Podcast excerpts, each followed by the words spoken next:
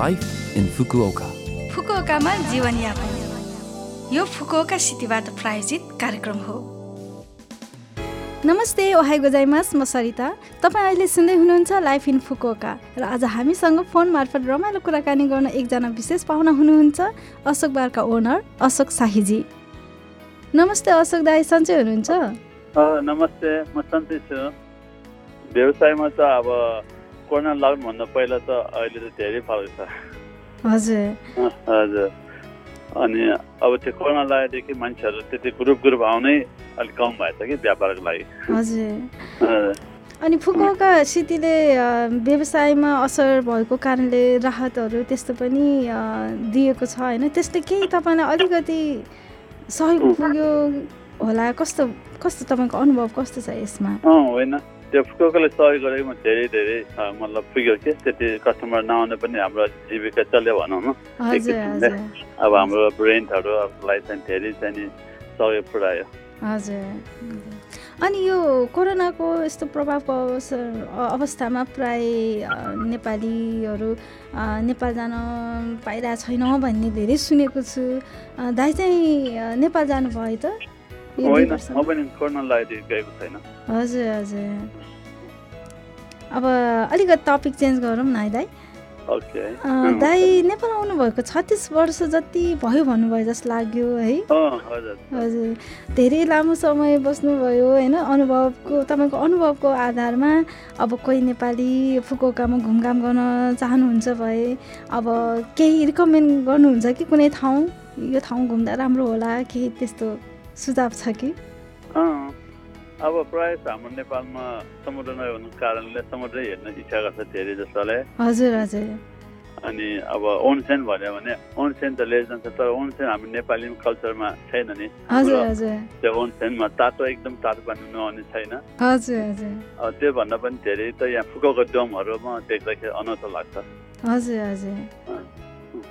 अनि दाइ चाहिँ फुकुकामा कतिको घुमघाम गर्नुहुन्छ अ, काम विशेषले त व्यस- व्यस्त नै हुनुहुन्छ होला होइन अँ, फ्री टाइममा तपाईँ अ, घुमघाम गर्नु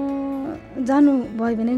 कुन ठाउँमा जानुहुन्छ विशेष गरी अँ, मलाई त अब मेरो घर नजिकतिर अब मलाई त एकदम रमाइलो लाग्ने ठाउँ ओखरी कोइन भन्छ हजुर, कोको हजुर। सेन्टर पार्क भनौँ न हजुर अनि कोरोनाले तपाईँ र तपाईँको परिवारमा केही असर पऱ्यो कि केही अँ, अब खासै म त अब व्यापार गरेको हुनाले मलाई एकचोटि कोरोना पनि लागेको थियो है है हजुर। नाइट लाइफ अलिकति रिक्स नै हुन्छ कोरोनाले होइन हजुर अनि अ, तपाईँलाई कोरोना लाग्दाखेरि कस्तो गाह्रो भयो होला नि होइन केही अनुभव सेयर गरिदिनुहुन्छ कि त्यो बेलाको एकदम उम्, एकदम रमाइलो त के भन्ने होइन जे होस् तपाईँलाई सेयर गर्न मन लागेको केही छ अँ, केही छैन म एकदम ज्वरो आयो एक दिन चाहिँ पुरा हजुर एकदम ज्वरो आयो अनि अर्को भोलिपल्ट दिन चाहिँ यो पक्कै कोरोना पनि होला भनेर हजुर तिन दिन गएर चेक गर्दाखेरि मलाई पोजिटिभ भन्यो हजुर अनि त्यस त्यो पोजिटिभ हुन साथै त्यो अब यहाँको हेल्थ इन्सुरेन्स हजुर ओकेन्जोले अन फोन आइहाल्यो कि अब तिमी चाहिँ कोरोना लागेको रहेछ अब तिमी परिवारहरूको मान्छे घरमा हजुर जान बस्नु मिलेन अब होटेलमा बस्नु लाग्यो ए हजुर। हजुर हजुर अ, अँ, यो चाहिँ फुकुका